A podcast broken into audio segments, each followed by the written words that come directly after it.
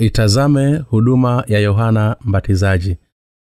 Luka sula ya kwanza mstari wa 17 hadi mstari wa 23 naye atatangulia mbele zake katika roho ya eliya na nguvu zake ili kuigeuza mioyo ya baba iwaelekee watoto na kuwatilia waasi akili za wenye haki na kumwekea bwana tayari watu waliotengenezwa. Zakaria akamwambia malaika nitajuaje neno hili maana mimi ni mzee na mke wangu mkongwe wa siku nyingi. Malaika akamjibu akamwambia mimi ni gabrieli nisimamaye mbele za mungu nami nimetumwa niseme nawe nawe kukupasha habari hizi njema. Na tazama utakuwa bubu usiweze kusema mpaka siku ile yatakapotukia hayo kwa sababu huku yasikia maneno yangu nayo yatatimizwa kwa wakati wake na wale watu walikuwa wakimngojea zakaria wakastaajabu kukawia kwake mle hekaluni. Alipotoka hali hawezi kusema nao. Walitambua ya kuwa ameona maono ndani ya hekalu naye aliendelea kuwaashiria akakaa bubu. Ikawa siku za huduma yake zilipokuwa zimetimia akaenda nyumbani kwake. Luka sula ya kwanza mstari wa na zakaria baba yake akajazwa roho mtakatifu akatabili akisema atukuze bwana mungu wa israeli kwa kuwa amewaajia watu wake na kuwakomboa. Ametusimamia pembe za wokovu katika mlango wa daudi mtumishi wake kama alivyosema tangu mwanzo kwa kinywa cha manabii wake watakatifu.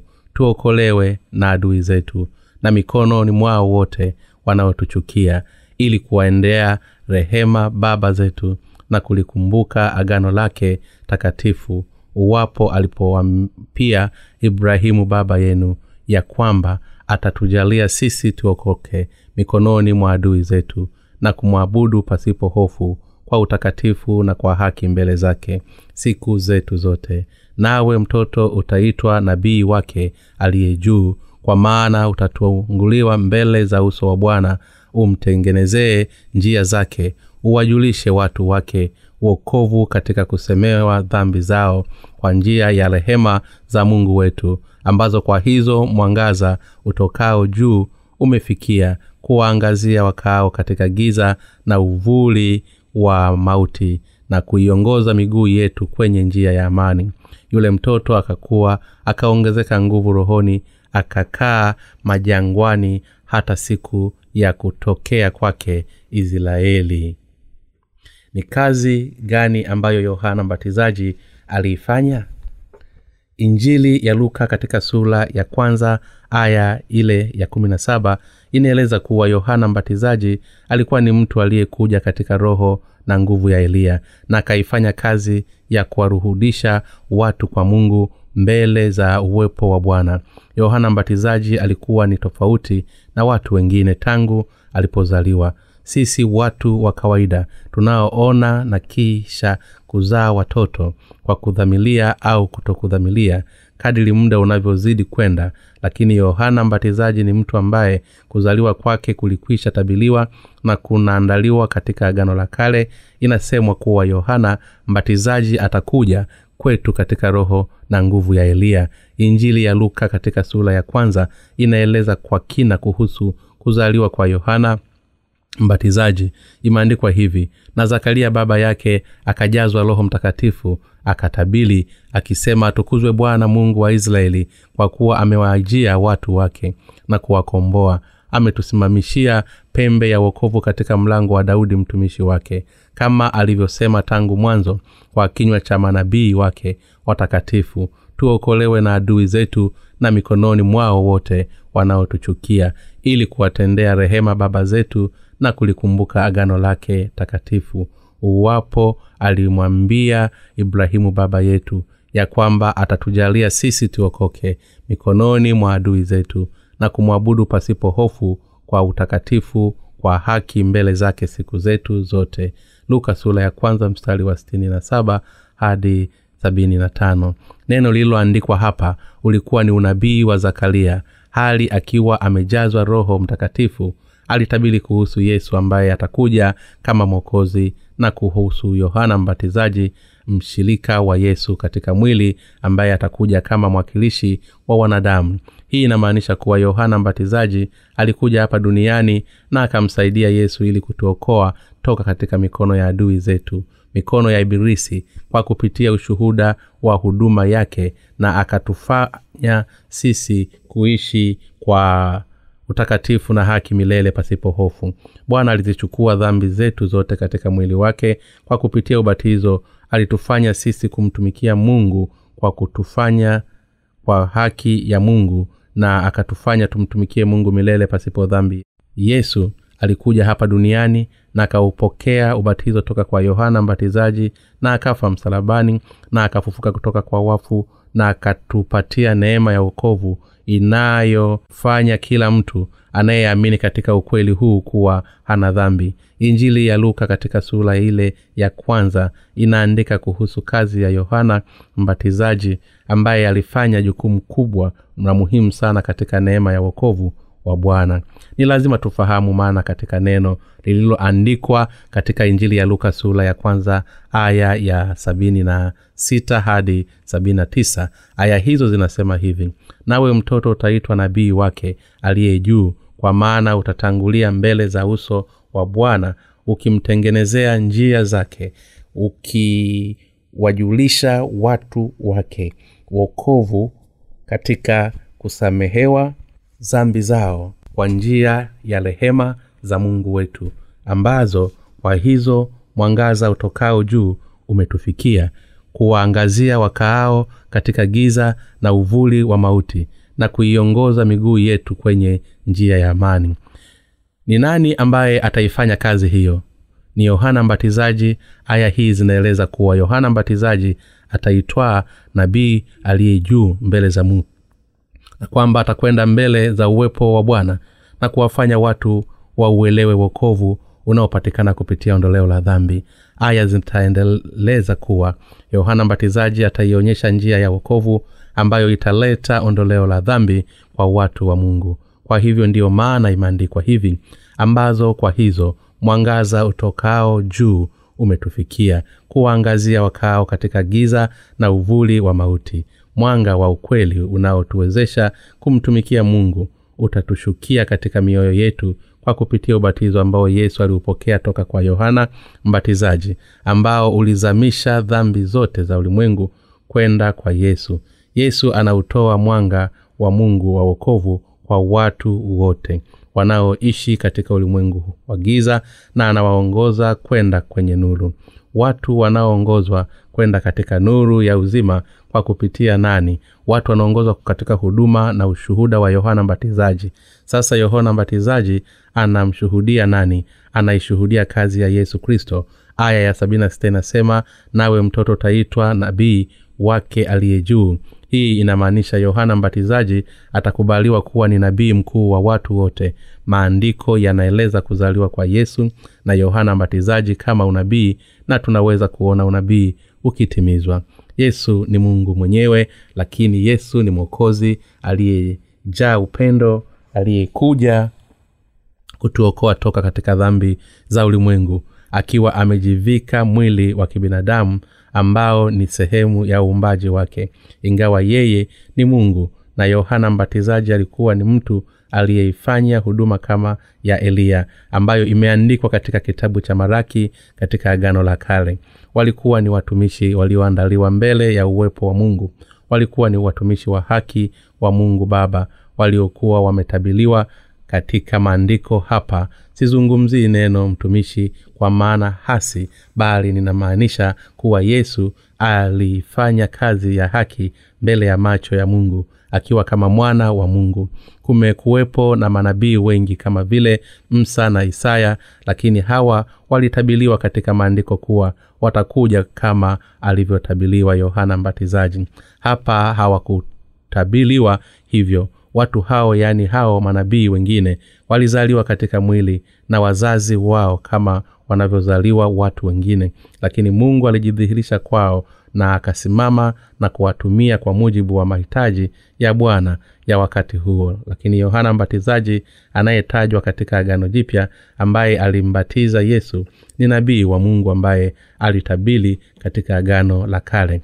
Pia tunaweza kuona kupitia neno la mungu lililoandikwa katika maandiko kuwa yohana mbatizaji ni kama eliya wa agano la kale hebu tuangalie neno toka kitabu cha maraki katika agano la kale. Kinasema kwa maana angalieni siku ile inakuja inawaka kama tanulu na watu wote wenye kibuli nao wote watendao uovu watakuwa makapi. Na siku ile inayokuja inawa, itawateketeza asema bwana wa majeshi. Hata haitawaachia shina wala tawi lakini kwenu ninyi mnaolicha jina langu jua la haki litawazukia lenye kuponya katika mbawa zake. Nanyi mtakaa nje na kucheza cheza kama ndama wa mazizini.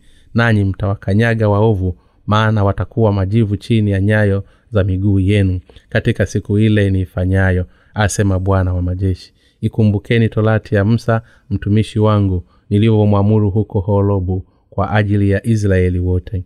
Naam amri na hukumu. Angalieni nitawapelekea eliya nabii kabla haijaja siku ile ya bwana iliyokuu na ya kuogofya naye ataigeuza mioyo ya baba iwaelekee watoto wao na mioyo ya watoto iwaelekee baba zao ili nisije nikaipiga dunia kwa raana malaki sura ya nne mstari wa kwanza hadi wa sita. Yohana mbatizaji ni eliya ambaye mungu aliahidi kumtuma. Bibilia inasema angalieni nitawapelekea eliya nabii. Malaki sura ya nne mstari wa tano na eliya anayezungumziwa hapa ni yohana mbatizaji ambaye anamshuhudia yesu. Hebu tuangalie maneno aliyosema yesu katika matayo sula ya kumi na moja mstari wa kumi na nne. Anasema na ikiwa mnataka kukubali yeye ndiye eliya atakayekuja. Katika aya hii tunaweza kuona kuwa yesu mwenyewe anamshuhudia yohana mbatizaji. Pia yesu alimshuhudia kuwa yule eliya ambaye mungu aliyeahidi kumtuma katika kitabu cha malaki katika agano la kale ni yohana mbatizaji amba alikuja katika kipindi cha agano jipya. Kwa maneno mengine yohana mbatizaji ambaye alikuwa ni eliya atakayekuja anatufanya sisi sote tumrudie mungu katika kipindi cha agano jipya. Hii ni kwa mujibu wa neno linalosema kuwa ataufanya moyo wa baba uwarudie watoto na mioyo ya watoto kumrudia baba. Injiri ya matayo sura ya kumi na moja mstari wa kumi na nne inasema na ikiwa mnataka kukubali yeye ndiye eliya atakayekuja. Huyu eliya ni yupi? Katika kitabu cha maraki mungu yehova alisema atamtuma nabii eliya kabla ya mwisho wa ulimwengu haujafika na kwamba kila mtu anayeritii neno lake ataupokea wokovu na wale watakaolikana neno lake wataharibiwa. Maandiko yanaeleza kuwa mungu alimtuma yohana mbatizaji ambaye ni nabii eliya kuja kwa ajili ya wenye dhambi wote. Kwa sababu hatimaye kutakuwa na siku ya kutisha ya mwisho wa dunia na kutakuwa na hukumu. Lakini watu wengi hawakufahamu kuwa nabii eliya wa agano la kale alikuwa amekwisha kuja katika nafasi ya yohana mbatizaji. Hii ndiyo sababu waandishi na mafarisayo na watu wa israeli walimuuliza yesu. Maandiko yanasema kuwa eliya atakuja kabla ya yesu. Sasa huyo eliya ni yupi? Watu wa israeli walimngojea sana eliya ambaye bwana mungu alikuwa ameahidi kumtuma hivyo bwana akasema na ikiwa mnataka kukubali yeye ndiye eliya atakayekuja. Matayo sura ya kumi na moja mstari wa kumi na nne. Sasa huyu eliya ni nani? Ni yohana mbatizaji ambaye alimbatiza yesu. Injili ya matayo sura ya kumi na moja aya ile ya kumi inasema huyu ndiye aliyeandikwa haya tazama mimi namtuma mjumbe wangu mbele za uso wako atakayeitengeneza njia yako mbele yako. Neno hili lilinukuliwa toka katika malaki sura ya tatu mstari wa kwanza katika agano la kale. Ni neno la unabii lililokuwa limetamkwa katika katika agano la kale. Yesu alilinukuu neno ambalo lilikuwa limetambuliwa katika agano la kale na akasema kuwa lilikuwa ni neno kumhusu yohana mbatizaji. Yohana mbatizaji ni mwakilishi wa wanadamu. Bwana alishuhudia amini nawambieni hajaondokea mtu katika wazao wa wanawake aliye mkuu kuliko yohana mbatizaji. Matayo mstari wa vivyo hivyo maandiko yanaandika kuwa ile nafasi inayoitwa yohana mbatizaji inawakilisha wanadamu wote. Yohana mbatizaji ni eliya ambaye agano la kale linasema kuwa takuja huyu yohana mbatizaji ndiye mwakilishi wa wanadamu. Baadhi ya wanaweza kuniuliza ni wapi katika maandiko panaposema kuwa yohana mbatizaji ni mwakilishi wa wanadamu yesu alisema amini nawambieni hajaondokea mtu katika wazao wa wanawake aliye mkuu kuliko yohana mbatizaji walakini aliye mdogo katika ufalume wa mbinguni ni mkuu kuliko yeye matayo sula mstari wa kuminamoja. hii ndiyo sababu tunasema kuwa yohana mbatizaji ni mwakilishi wa wanadamu kwa kumbatiza yesu kristo huyu mwakilishi wa wanadamu alizihamisha dhambi za wanadamu wote kwenda kwa yesu kristo na akaitimiza haki ya mungu. Maandiko yanaendelea kusema walakini aliye mdogo katika ufalme wa mbinguni ni mkuu kuliko yeye. Tangu siku za yohana mbatizaji hata sasa ufalume wa mbinguni hupatikana kwa nguvu nao wenye nguvu wauteka. Kwa maana manabii wote na torati waliotabiri mpaka wakati wa yohana na ikiwa mnataka kukubali yeye ndiye eliya atakayekuja. Neno hili linasema kuwa mamlaka ambayo wenye haki watayafurahia mbinguni ni makubwa mno kiasi kuwa hata yule mwakilishi wa wanadamu si kitu huko mbinguni. Yohana mbatizaji alikuwa amekwisha tabiliwa muda mrefu uliopita. Hebu nirudie hili. Unabii katika malaki sura ya tatu mstari wa kwanza unasema angalieni na mtuma mjumbe wangu huyu mjumbe anayetajwa hapa ni yohana mbatizaji ambaye angelikuja hapa baadaye kama tunavyoweza kuona katika neno la mungu linalosema angalieni na mtuma mjumbe wangu naye ataitengeneza njia mbele yangu. Malaki sura ya tatu mstari wa kwanza.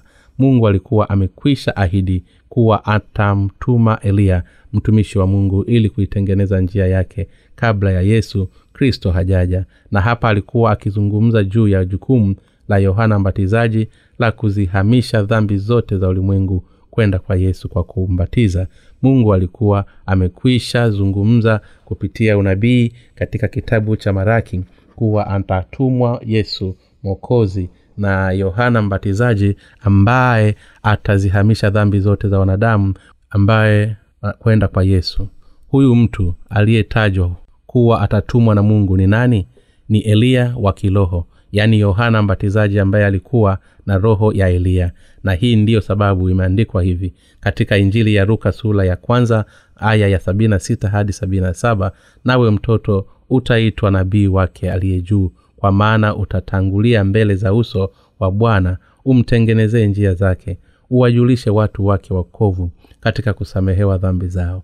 Hali akizungumzia juu ya huduma na ushuhuda wa yohana mbatizaji mungu alisema uwajulishe watu wake uokovu katika kusamehewa dhambi zao. Maneno haya wewe mtoto yanamwelezea yohana mbatizaji ambaye ni mwakilishi wa wanadamu katika ulimwengu wote. Inasemwa kuwa yohana mbatizaji ni kuhani mkuu wa kiroho anaye wa wanadamu wote. Hii inamaanisha kuwa huu huyu mtoto atatufanya sisi watu wa mungu kuelewa wokovu kupitia ondoleo la dhambi. Sio tu dhambi zote za waisraeli bali pia dhambi zote za ulimwengu zilizotoweshwa mbali wakati yohana mbatizaji alipozamishwa kwenda kwa yesu kristo aliyekuwa amekuja hapa ulimwenguni ili kuzipatanisha kwa kumbatiza na yohana akaushuhudia ukweli huu. Akasema tazama mwana kondoo wa mungu. Yohana ya yohana mbatizaji aliwafanya watu waliotamani kuamini katika haki ya mungu kumwamini mungu kwa kufanya waelewe kuwa yesu alikuwa amekwisha zichukua dhambi zote za ulimwengu mara moja kwa kupitia ubatizo wake aliyoutoa hii inatueleza jinsi ambavyo bwana alitufanya hatimaye tuweze kupokea uokovu toka katika dhambi zetu zote kwa kuwekewa bayana jinsi tunavyopaswa kumfahamu na kumwamini yesu hasa pale tunapotamani kumwamini yesu kuwa ni mwokozi. Sisi tunaomwamini yesu kuwa ni mwokozi tunapokea ondoleo la dhambi kwa kuamini katika ubatizo na damu ya yesu kwa sababu yohana mbatizaji alizihamisha dhambi zetu zote kwenda kwa yesu mara moja kwa kuufanya ubatizo katika kichwa cha yesu. Imani ya jinsi hiyo ni imani inayoamini katika injiri ya maji na roho ambayo maandiko yanaizungumzia inaelezwa kuwa yohana mbatizaji atakuja kuwajulisha watu wake wokovu. Sisi wanadamu tuliweza kujifunza juu ya njia ya kweli ya wokovu ambayo ni yesu kristo kwa kupitia ushuhuda wa yohana mbatizaji kwa kupitia kazi ya yohana ya kuzihamisha dhambi zote za wanadamu kwenda kwa yesu na kuwapitia jukumu lake la kulitimiza jukumu la kuhani mkuu katika ulimwengu huu. Tumefikia hatua ya kumwamini yesu kuwa ni mwokozi kwa kupitia huduma ya yohana mbatizaji. Tuliweza kuamini kuwa yesu ni mwana kondoo wa mungu aliyezichukua dhambi zote za ulimwengu. Yohana mbatizaji alishuhudia kuwa yesu alizichukua dhambi za wanadamu wote katika mwili wake. Kwa kupitia ubatizo aliopokea toka kwa yohana mbatizaji haya yote yalitokea sawasawa na kwa mujibu wa agano la kale kama mungu alivyokuwa ameahidi. Mungu aliahidi kumtuma yohana mbatizaji hapo ulimwenguni na kitabu cha maraki sura ya nne kinaeleza hivyo. Naye ataigeuza mioyo ya baba iwaelekee watoto na mioyo ya watoto kuielekea baba zao.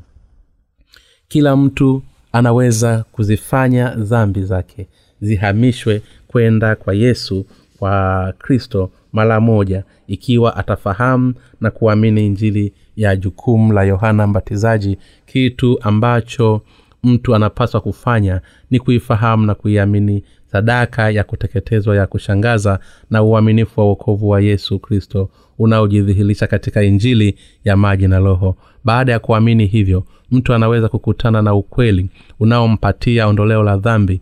Mungu aliahidi kumtuma yohana mbatizaji ambaye ni eliya wa kiroho ili kuutimiza uokovu wote.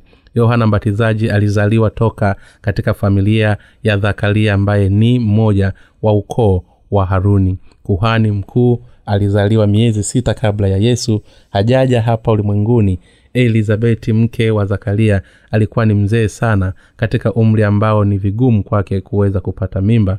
Sasa unadhani zakaria mme wa elizabeti alijisikia vipi? Alitekewa na kupatwa na bumbuwazi kiasi kuwa hakuweza kuliamini neno la bwana. Zakaria hakuonekana kuwa ni mwaminifu mbele za macho ya mungu. Na hii ndiyo maana zakaria alifanywa bubu na akaweza kuongea baada ya unabii wa mungu kukamilishwa mungu akamfanya zakaria kuwa bubu kwa muda hadi pale kazi ilipotimizwa. Na miezi sita baadaye mungu alimtuma malaika gabrieli kwenda kwa bikila malia na akampatia neno linalokuwa tumaini kwa wanadamu wote. Likuwa ni neno kwamba atamzaa yesu kristo. Yohana mbatizaji alizaliwa katika familia ya haruni na kimwili yesu alizaliwa katika familia ya daudi mungu alitaka kuzitimiza ahadi zote zilizokuwa zimezungumziwa katika agano la kale. Kwa hiyo maraika alikuja kwa zakaria wa ukoo wa haruni wakati alipokuwa katika zamu ya ukuhani kwa mujibu wa utaratibu wa malaika alimwambia mkeo elizabeti atakuzalia mtoto mwanaume na jina lake utamwita yohana kisha malaika mkuu gabrieli akamtokea mariamu bikila toka katika ukoo wa kifalume wa daudi akasema tazama utachukua mimba na kuzaa mtoto mwanaume na jina lake utamwita yesu. Huyu atakuwa mkuu ataitwa mwana wa aliye juu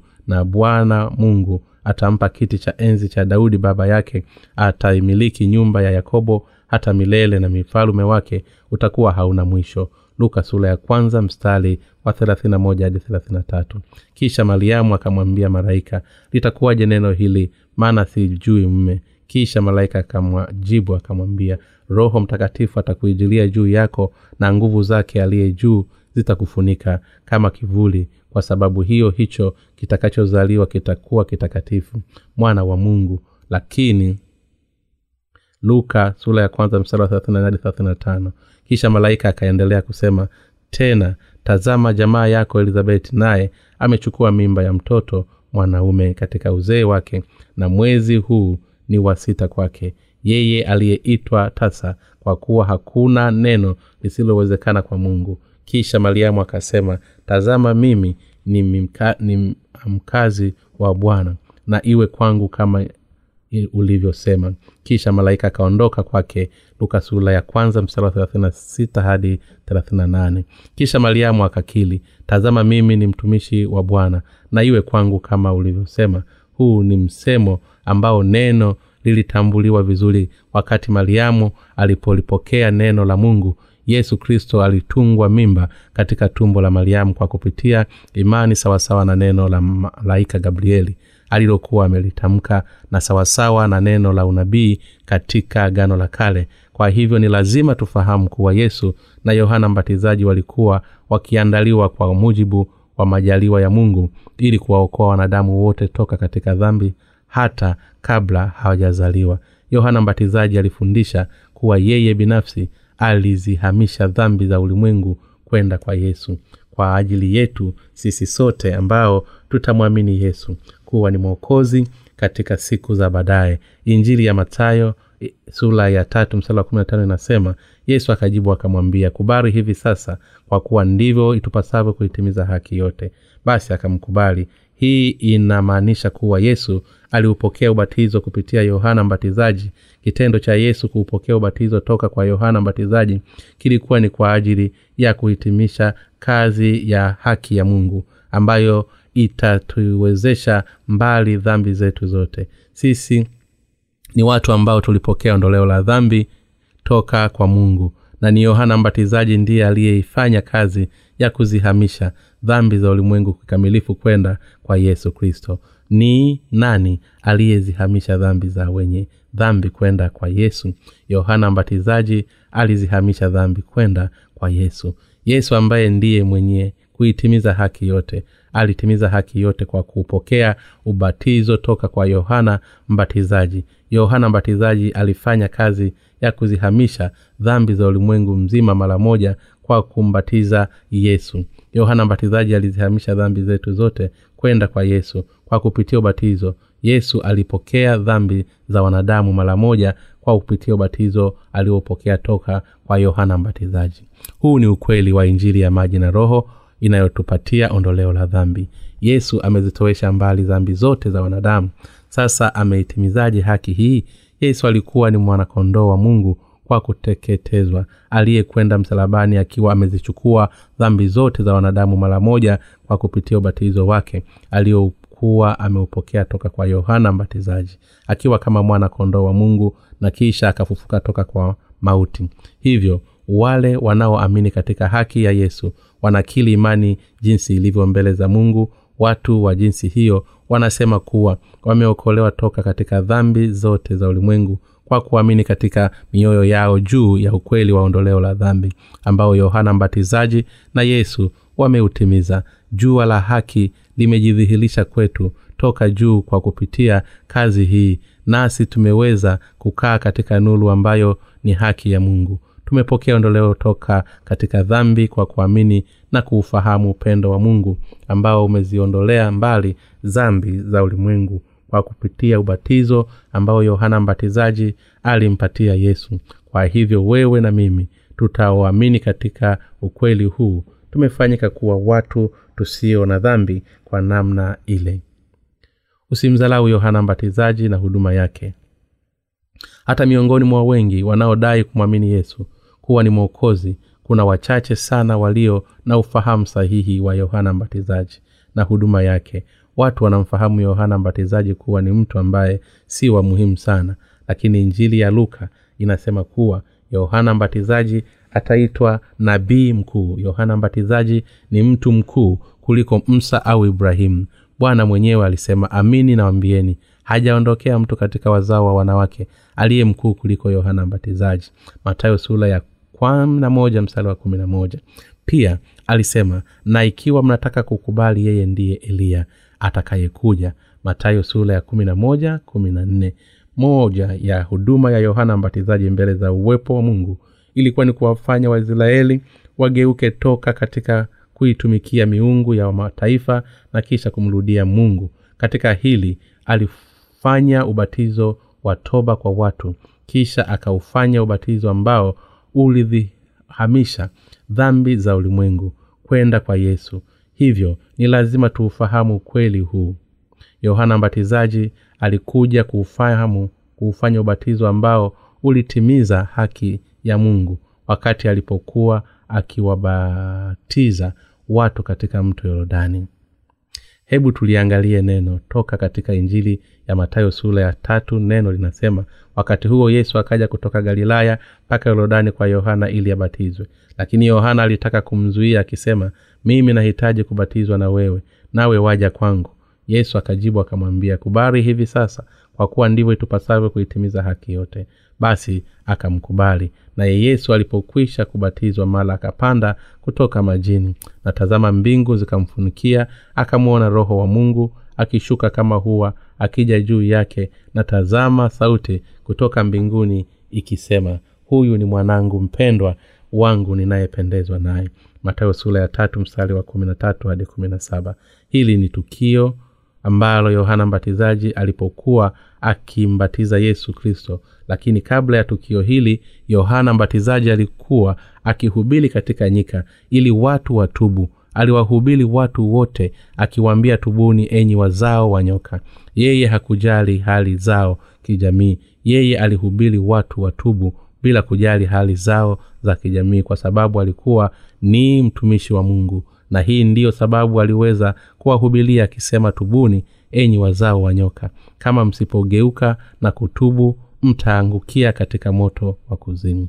Watu walimsikia yohana mbatizaji akihubiri na kuwakemea kwa ajili ya dhambi zao na wakazitambua dhambi katika mioyo yao na wakaanza kuigeuzia mioyo yao na kumrudia mungu. Kisha wakamrudia mungu hali wakitubu na kusema mungu nimefanya dhambi hizi na zile. Walijutia kuitumikia miungu ya mataifa na wakamwomba mungu msamaha na wakisha wakapokea ubatizo toka kwa yohana mbatizaji. Yohana mbatizaji alihubiri ni lazima mpokee usafisho wa dhambi na kumrudia mungu. Kisha akawafanyia ubatizo wa toba. Yohana aliufanya ubatizo wa toba ambao uliwafanya watu wamrudie mungu. Ni nani aliyemwendea yohana katika mto yorodani. Wakati ule yesu mwana kondoo wa mungu alimjia yohana yesu, yohana yesu kristo ambaye ni mungu wa kweli alimjia yohana mbatizaji akiwa kama mwana kondoo wa mungu akazichukua dhambi zote za ulimwengu katika mwili wake. Hatimaye yesu alitaka kuupokea ubatizo toka kwa yohana mbatizaji. Maandiko yanasema wakati huo yesu akaja kutoka galilaya mpaka yo, yorodani kwa yohana ili abatizwe. Matayo sura ya tatu mstari wa kumi na tatu. Lakini yohana alitaka kumzuia maandiko yanasema lakini yohana alitaka kumzuia akisema mimi nahitaji kubatizwa na wewe nawe waja kwangu matayo sura ya tatu mstari wa kumi na nne. Kisha yesu akamwamulu akisema kubali hivi sasa kwa kuwa ndivyo itupasavyo kuitimiza haki yote. Kisha akambatiza yesu matayo sura ya tatu mstari wa kumi na tano. Hatimaye yesu akaupokea ubatizo toka kwa yohana mbatizaji. Yesu alimwambia yohana mbatizaji ili ambatize. Kisha akaupokea ubatizo. Hii inamaanisha nini? Ilikuwa ni kuzihamisha dhambi zetu zote. Yohana alikuwa akizihamisha dhambi za wanadamu na yesu alikuwa akizipokea dhambi hizo ilikuwa ni kazi ya kuitimiza haki ya mungu. Sasa yesu aliwezaje kuitimiza kazi ya kuzitoweshea mbali zambi zetu zote mara moja? Yohana mbatizaji alimbatiza yesu na yesu akaupokea ubatizo toka kwa yohana mbatizaji. Ili kuzipokea dhambi zote za ulimwengu mara moja yohana mbatizaji na yesu walitaka kuzisafisha dhambi za ulimwengu kwa kuzipitisha kwa yesu yohana mbatizaji alizipeleka dhambi zote kwa yesu ikiwa ni kazi ya kuzipeleka kwa yesu kisha yesu akaupokea ubatizo toka kwa yohana mbatizaji. Bwana alimwamuru yohana mbatizaji kukubali ili kuitimiza kazi hii. Yesu akasema kubali hivi sasa kwa kuwa ndivyo itupasavyo kuitimiza haki yote. Matayo sura ya tatu mstari wa kumi na tano maandiko yanasema kuwa yesu alikwenda kwa yohana mbatizaji na akataka kuupokea ubatizo. Ndipo itupasavyo. Inamaanisha kuwa ilikuwa ni sahihi kuitimiza haki yote ya mungu kwa yesu kuupokea ubatizo toka kwa yohana. Yesu alisema kuwa yeye aliyekuja kama mwana kondoo wa sadaka ya kuteketezwa ataitimiza haki yote ya mungu. Kikamilifu kwa kuzichukua dhambi za wanadamu wote mara moja kwa kuupokea ubatizo toka kwa yohana mbatizaji ambaye ni mwakilishi wa wanadamu. Hivyo sisi sote inatupasa kuufahamu ukweli huu. Ikiwa tunataka kupokea ondoleo la dhambi kwa kumwamini yesu kuwa ni mwokozi basi ni lazima kwanza tuufahamu na kuamini ukweli kuwa yohana mbatizaji alizihamisha dhambi zetu zote kwenda kwa yesu na kwamba yesu alizichukua dhambi zetu katika mwili wake mara moja na kwa wakati wote. Imeandikwa kwa kuwa ndivyo itupasavyo kuitimiza haki yote. Yesu amezichukua dhambi zote za ulimwandamu kwa kupitia yohana mbatizaji. Yesu alikuwa akisema kuwa kazi ya kuzichukua dhambi zetu zote mara moja kwa kupitia kazi hii ilikuwa ni sahihi. Yohana mbatizaji alimbatiza yesu ili kuzihamisha dhambi zote za ulimwengu kwenda kwa yesu. Kisha yesu alizibeba dhambi zetu zote. Kwa hiyo sisi tunaoamini ukweli huu tunapokea ondoleo la dhambi kwa imani maana ya maneno ndivyo itupasavyo kuitimiza haki yote. Matayo sura ya tatu mstari wa kumi na tano imetimizwa haki yote ya mungu kwa wanadamu. Inayozungumzwa hapa ni haki ya yesu ya kuzitowesha mbali dhambi zetu zote.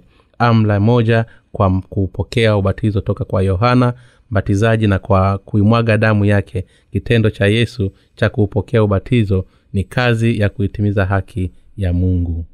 Kwa asili wewe na mimi tusingeliweza kufanya lolote zaidi ya kwenda kuzimu ikiwa ni mshahara wa zambi zetu. Kwa asili tusingeliweza kujisaidia zaidi ya kuharibiwa kwa sababu ya dhambi zetu. Lakini yesu na yohana mbatizaji walifanya kazi kwa pamoja yaani kuutoa na kuupo, kuupokea ubatizo ili kuitimiza kazi ya haki ya mungu. Yesu alizichukua dhambi zetu zote katika mwili wake mara moja kwa kupitia ubatizo wa yesu alisema kwa kuwa ndivyo itupasavyo kutimiza haki yote. Ndiyo itupasavyo maana yake ni kuwa wenye dhambi wote waliweza kupokea ondookovu toka katika dhambi. Kwa imani kwa kupitia mbingu kama ile ya yohana mbatizaji ya kumbatiza yesu na yohana. Kuupokea ubatizo kifungu kinachosema kwa kuwa ndivyo tupasavyo kutimiza haki yote kinamaanisha kuwa ubatizo wa yesu alioupokea toka kwa yohana mbatizaji ni wa muhimu sana kwa uokovu wetu. Kitendo cha yesu cha kupokea ubatizo toka kwa yohana mbatizaji kinatueleza kuwa haki ya mungu haiwezi kufanya pasipo njia hii.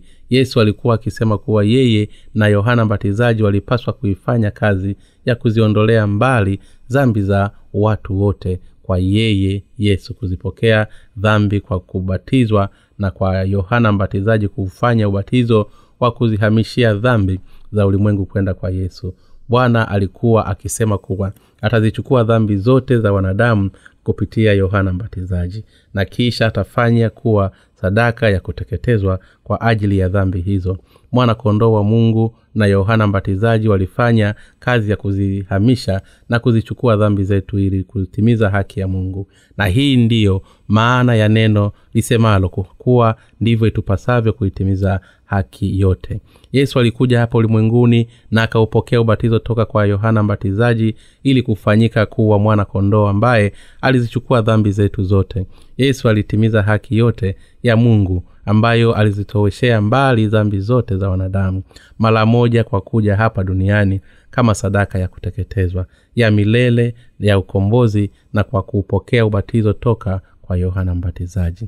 Ilikuwa ni kama vile dhambi ilivyoamrishwa kwenda kwa mwanasadaka wa kuteketezwa. Wakati mikono inapowekwa juu ya mwanasadaka wa kuteketezwa katika agano la kale kama vile kuhani mkuu alivyokuwa akizihamishia dhambi zote za mwaka mzima za waisraeli kwenda kwa mwana kondoo wa sadaka ya kuteketezwa. Kwa kupitia utaratibu wa kuwekewa mikono bwana alizitoweshea mbali dhambi zetu zote mara moja katika ule mwaka wa thelathini tatu katika maisha yake yesu alizitoweshea mbali dhambi za watu wote ulimwenguni wanaoamini katika haki ya mungu. Je unaamini hivi? Maandiko yanasema yesu akajibu akamwambia kubali hivi sasa kwa kuwa ndivyo itupasavyo kuitimiza haki yote. Basi akamkubali. Naye yesu alipokwisha kubatizwa mala akapanda kutoka majini na tazama mbingu zikamfunukia akamwona roho wa mungu akishuka kama huwa akija juu yake na tazama sauti kutoka mbinguni ikisema huyu mwanangu mpendwa wangu ninayependezwa naye. Matayo sura ya tatu mstari wa kumi na tano hadi mstari wa kumi na saba. Yesu alipoupokea ubatizo toka kwa yohana mbatizaji hii ni kwa ajili ya usafisho wa dhambi zetu. Kitendo cha yesu kuupokea ubatizo toka kwa yohana ni usafisho wa dhambi za wanadamu.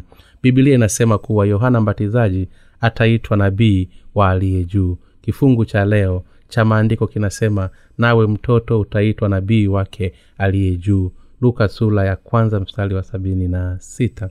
Na baada ya yohana mbatizaji kuzihamisha dhambi za wanadamu kwenda kwa yesu kwa kupitia ubatizo yohana alisema tazama mwana kondoo wa mungu aichukuaye dhambi ya ulimwengu. Yohana sura ya kwanza mstari wa ishirina yohana mbatizaji alikuwa ni nabii mkuu katika ulimwengu na alikuwa ni mwakilishi wa wanadamu alikuwa ni mkuu kati ya wale waliozaliwa na mwanamke. Alikuwa ni mtu aliyetimiza jukumu la kuhani mkuu aliyezihamisha dhambi zote za waisraeli kwenda kwa yesu. Yohana mbatizaji aliifanya kazi hii kwa ajili yetu na kwa ajili ya haki ya mungu. Na yesu alifanya kazi ya kuupokea ubatizo toka kwa yohana na kuzichukua dhambi za ulimwengu ili kuokoa wewe na mimi toka katika dhambi za ulimwengu huu.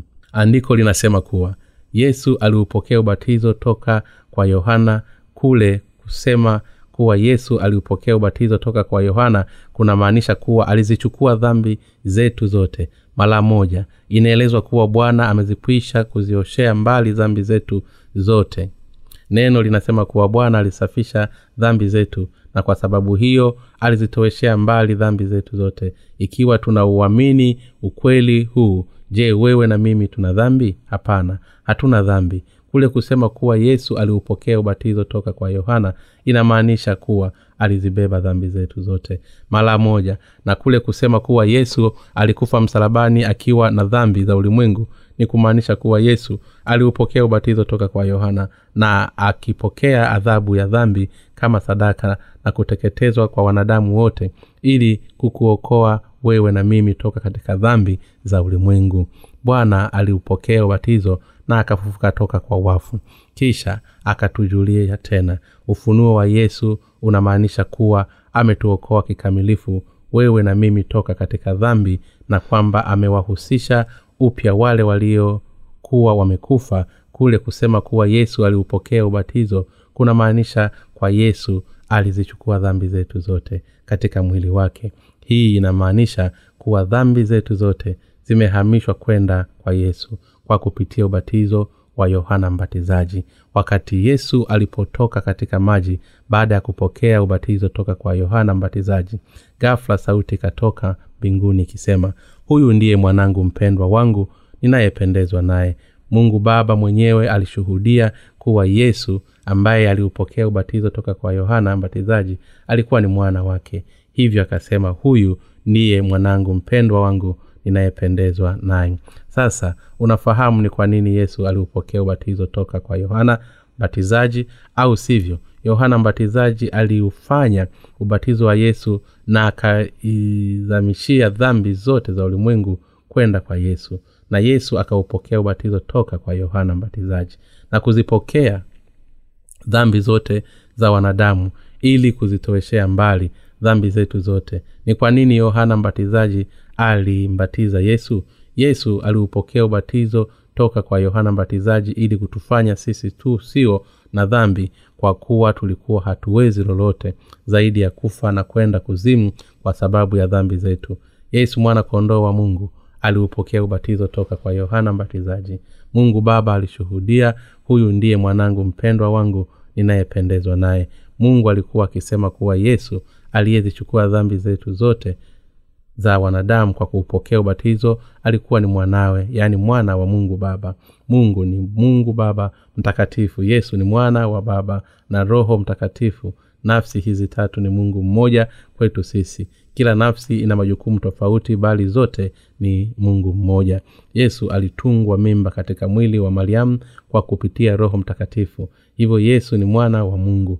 Nafsi iliyotumwa mwana ni mungu baba. Baba mwana na roho mtakatifu. Wote ni mmoja na ni mungu mtakatifu kwetu kila nafsi ya mungu utatu ina majukumu tofauti.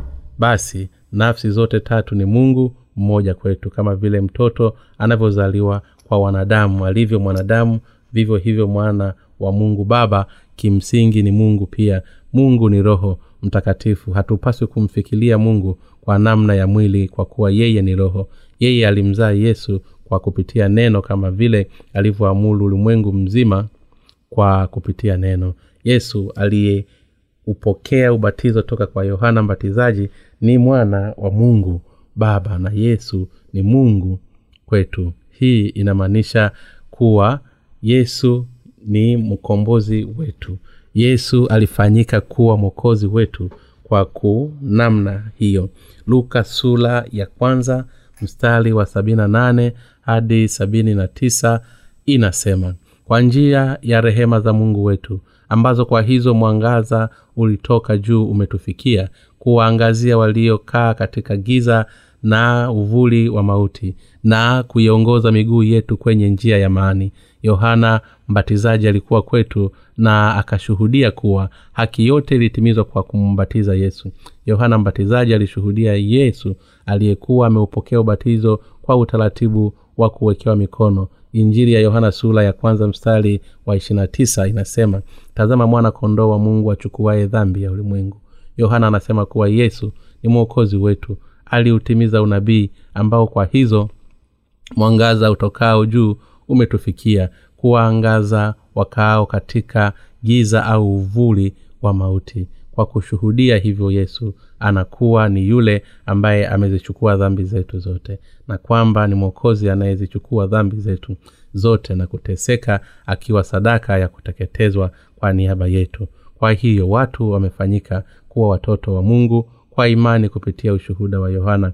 Tukiwa kama wana wa adamu kwa kweli tulipaswa kuangamia tulikuwa ni watu wa kuhurumiwa ambao hatukuweza kufanya lolote zaidi ya kufa tukiwa tumeketi katika giza la uvuli wa mauti. Wewe na mimi na wanadamu wote tulikuwa ni binadamu tuliokuwa tukiishi katika giza na aibu na ambao tulikuwa tukielekea kifo kwa sababu ya dhambi katika mioyo yetu. Lakini mungu alituhurumia na akatuokoa kwenye kwenda katika mwanga wa ukweli wa kumtuma yohana mbatizaji kuja hapa ulimwenguni ili kumbatiza yesu. Ubatizo ambao ulizihimishia dhambi zetu zote wanadamu kwenda kwa yesu. Kwa namna hii yesu alitufanya sisi waumini kuwa katika mwanga wa kuokolewa toka katika dhambi zetu zote kwa yeye kuzichukua dhambi zote za wanadamu. Yesu alizichukua dhambi za wanadamu wote kwa kupitia ubatizo wake na akafanyika kuwa mwokozi kwa sababu ya kazi ya yohana mbatizaji.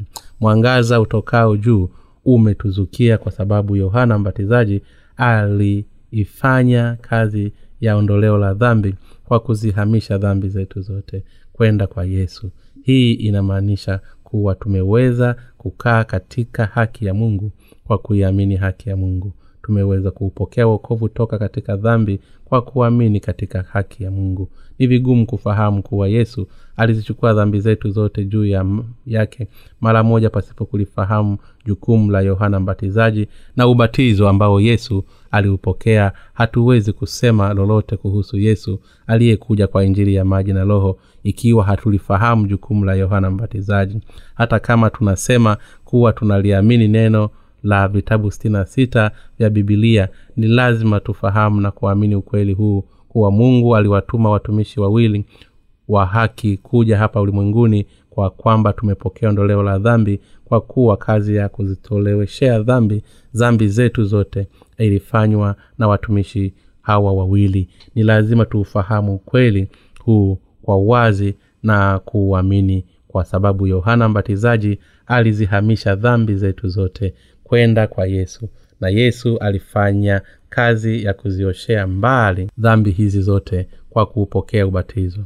Kwa kweli ni lazima tuwe na moyo wenye furaha kama wakati tunapoimba ule wimbo wa krismasi ulipokaribia furaha ulimwenguni bwana amekuja na dunia imepokea mfalume wake. Bwana alitufanya wewe na mimi kuwa wasio na dhambi kwa kumwandaa yohana mbatizaji na kwa yeye hakupokea ubatizo toka kwa yohana mbatizaji. Yeye alizichukua dhambi zote za wanadamu na akaipokea adhabu ya dhambi hizo kwa niaba yetu kwa kupigiliwa misumari msalabani. Alifufuka siku ya tatu baada ya kifo chake. Na sasa ameketi mkono wa kuume katika kiti cha enzi cha mungu baba. Hii ndiyo sababu tunatoa shukulani nyingi kumpa bwana utukufu yeye aliyekuja hapa ulimwenguni takribani miaka elfu mbili iliyopita kisha akatuokoa sisi tunaoamini katika injili ya maji na roho. Toka katika dhambi za ulimwengu. Kwa kweli napenda sana mpokee ondoleo la dhambi kwa kuamini katika injili ya maji na roho. Ondoleo la dhambi zetu lipo katika neno la mungu na si katika hisia zetu. Kitendo cha moyo wako kuwa na mchemko si uthibitisho wa wokovu wako. Katika bibilia imeandikwa kuwa hapo mwanzo mungu aliumba mbingu na nchi nayo nchi ilikuwa ukiwa na utupu. Giza lilikuwa juu ya uso wa vilindi vya maji na roho wa mungu alitulia juu ya uso wa maji. Ni wapi na kivipi ambapo roho wa mungu anafanya kazi? Anafanya kazi katika maji anafanya kazi pale tunapoliamini neno mungu hafanyi kazi kamwe ndani ya mtu ambaye halihubiri neno la mungu kama lilivyo na kama haliamini neno la mungu kama lilivyo. Mtu wa jinsi hiyo hana roho mtakatifu ndani yake. Bila kujalisha ni jinsi gani anadai kuwa amepokea wokovu. Ninaona wakristo wengi katika ulimwengu huu ambao hawana roho mtakatifu pamoja na kuwa wanadai kuwa wamepokea ondoleo la dhambi. Kwa namna zao ninapowaangalia watu ninawaweza kuwatambua watu walio na roho mtakatifu na wale wasio na roho mtakatifu. Haijarishi wanazungumzia imani yao kwa ufahamu kiasi gani. Kwa kweli ninafahamu mengi kuwahusu wao. Ninaongea nao na kuwasikiliza mara moja. Watu walio na roho mtakatifu katika mioyo yao inaweza kusema lolote kwa kutumia maandiko lakini wale wasio na roho mtakatifu hawawezi kusema lolote hasa pale unapowanyang'anya daftari kwa nini? Ni kwa sababu hawana roho mtakatifu ndani ya mioyo yao. Tunaweza kuusema ukweli pale tu tunapokuwa na mungu ndani yetu. Utapokea uokovu ikiwa tu unaamini katika neno kwa moyo wako wote. Kisha roho mtakatifu anaweka muhuli ndani ya moyo wako. Sawa imani yako ni sawa upo sahihi wewe ni mwenye haki. Basi hiyo ndiyo roho mtakatifu anayofanya kazi. Wapendwa watakatifu ni lazima ulifahamu vizuri jukumu la yohana mbatizaji.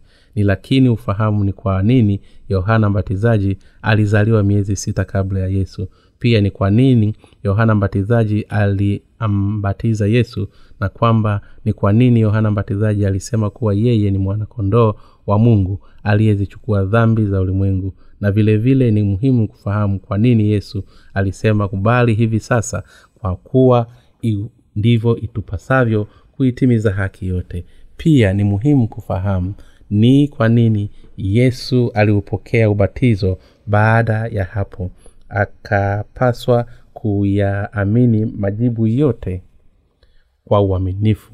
Roho mtakatifu anathibitisha ndani ya moyo wako na anasema sawa imani yako ni sahihi pale unapoamini kwa mujibu wa neno bila kujalisha hisia zako mtu yoyote bila kujalisha kuwa ni mkolea au mgeni anaweza kupokea ondoleo la dhambi ikiwa anaamini katika injili hii ya kweli kwa uhakika haijalishi ikiwa mtu huyo ana ufahamu mwingi kuhusu mungu au la roho mtakatifu anakaa ndani ya moyo wake ikiwa tu anahubiri na kuliamini neno kikamilifu kama lilivyo. Nimeona mambo ya jinsi hiyo mara nyingi inaelezwa kuwa roho mtakatifu alishuka toka juu wakati petro alipokuwa akihubiri neno na huu ndio ukweli kwa sababu neno hili ni neno la ukweli. Jinsi unavyoamini ni muhimu sana. Je unaamini juu ya jukumu la yohana mbatizaji? Je unamwamini yesu? Je unaamini kuwa alitatua tatizo la dhambi mara moja kwa kuchukua dhambi zetu zote kwa kuupokea ubatizo? Je unaamini kuwa mungu alitufanya tusio na dhambi kwa kupitia yohana mbatizaji ambaye alizihamisha dhambi zetu zote kwenda kwa yesu. Ondoleo la dhambi zetu lilikwisha kupitia jukumu la yohana mbatizaji na lile la yesu. Sisi tunaamini na kufahamu hivi kujaribu kupokea ondoleo la dhambi kwa kumwamini yesu aliyetuokoa toka katika dhambi hali aliondoa jukumu la yohana mbatizaji ni kuiamini nusu ya injili ya maji na roho. Imani yetu haipaswi kuwa hivyo. Ni lazima tuwe na imani inayoamini injili kikamilifu ya maji na roho. Kwa kuwa unaamini katika injili ya maji na roho je una dhambi? Kwa kweli hauna dhambi. Je hauna dhambi kwa sababu umefanya jambo jema unafanyika kuwa asiye na dhambi kwa kupitia kazi ya yohana mbatizaji na ile ya yesu na kwa kuziamini kazi hizo. Je hatufanyi dhambi kila siku? Tuna mapungufu kiasi gani? Je unafahamu kuwa sisi wenyewe ni wadhaifu bwana alituokoa wakati tulipokuwa hatuwezi kufanya lolote zaidi ya kuwa na dhambi na wakati tulipokuwa hatuwezi kufanya lolote zaidi ya kwenda kuzimu kwa sababu ya dhambi zetu. Hili si jambo la kushukuru. Huu ni wokovu kwa kweli. Ninamshukuru mungu tena. Tunawaweza kukutana pamoja hapa na kufanya ibada ya kuabudu. Kulisikia neno kulitumikia injili kumtumikia bwana na kumfuata bwana mbele za uwepo wa mungu kwa sababu bwana alituokoa kwa sababu alitupatia ondoleo la dhambi zetu zote kwa kuzichukua dhambi zetu zote kwa kupitia yohana mbatizaji. Hakuna sababu yoyote ya kumfuata na kumwamini bwana zaidi ya hili la uokovu hatupati mamlaka makuu katika ulimwengu huu kwa kumwamini na kumfuata bwana pasipo kuamini katika ubatizo wake na imani yetu itakuwa ni bule ikiwa bado tuna dhambi ndani yetu. Uchumi na mazingira ya asili katika ulimwengu huu yataanguka kwa kiwango kikubwa lakini kanisa la mungu litaihubiri injili ya maji na roho kwa uthabiti hata ulimwengu huu utapasuka. Ninaamini watu wengi zaidi wataokolewa toka katika dhambi kwa kuamini katika injili ya maji na roho. Ninatoa shukulani kwa mungu kifungu cha leo cha maandiko kinasema nawe mtoto utaitwa nabii wake aliye juu kwa maana utatangulia mbele za uso wa bwana umtegezee njia zake uwajulishe watu wake wokovu katika kusamehewa dhambi zao.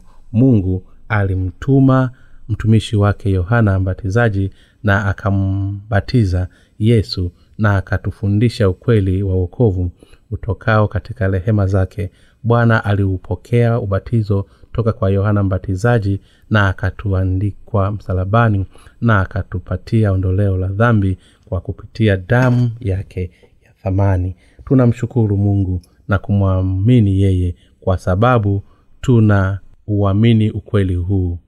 Mungu wa mbinguni akubariki. Amen. Omba kitabu cha bule katika tovuti ya www bjnewlife org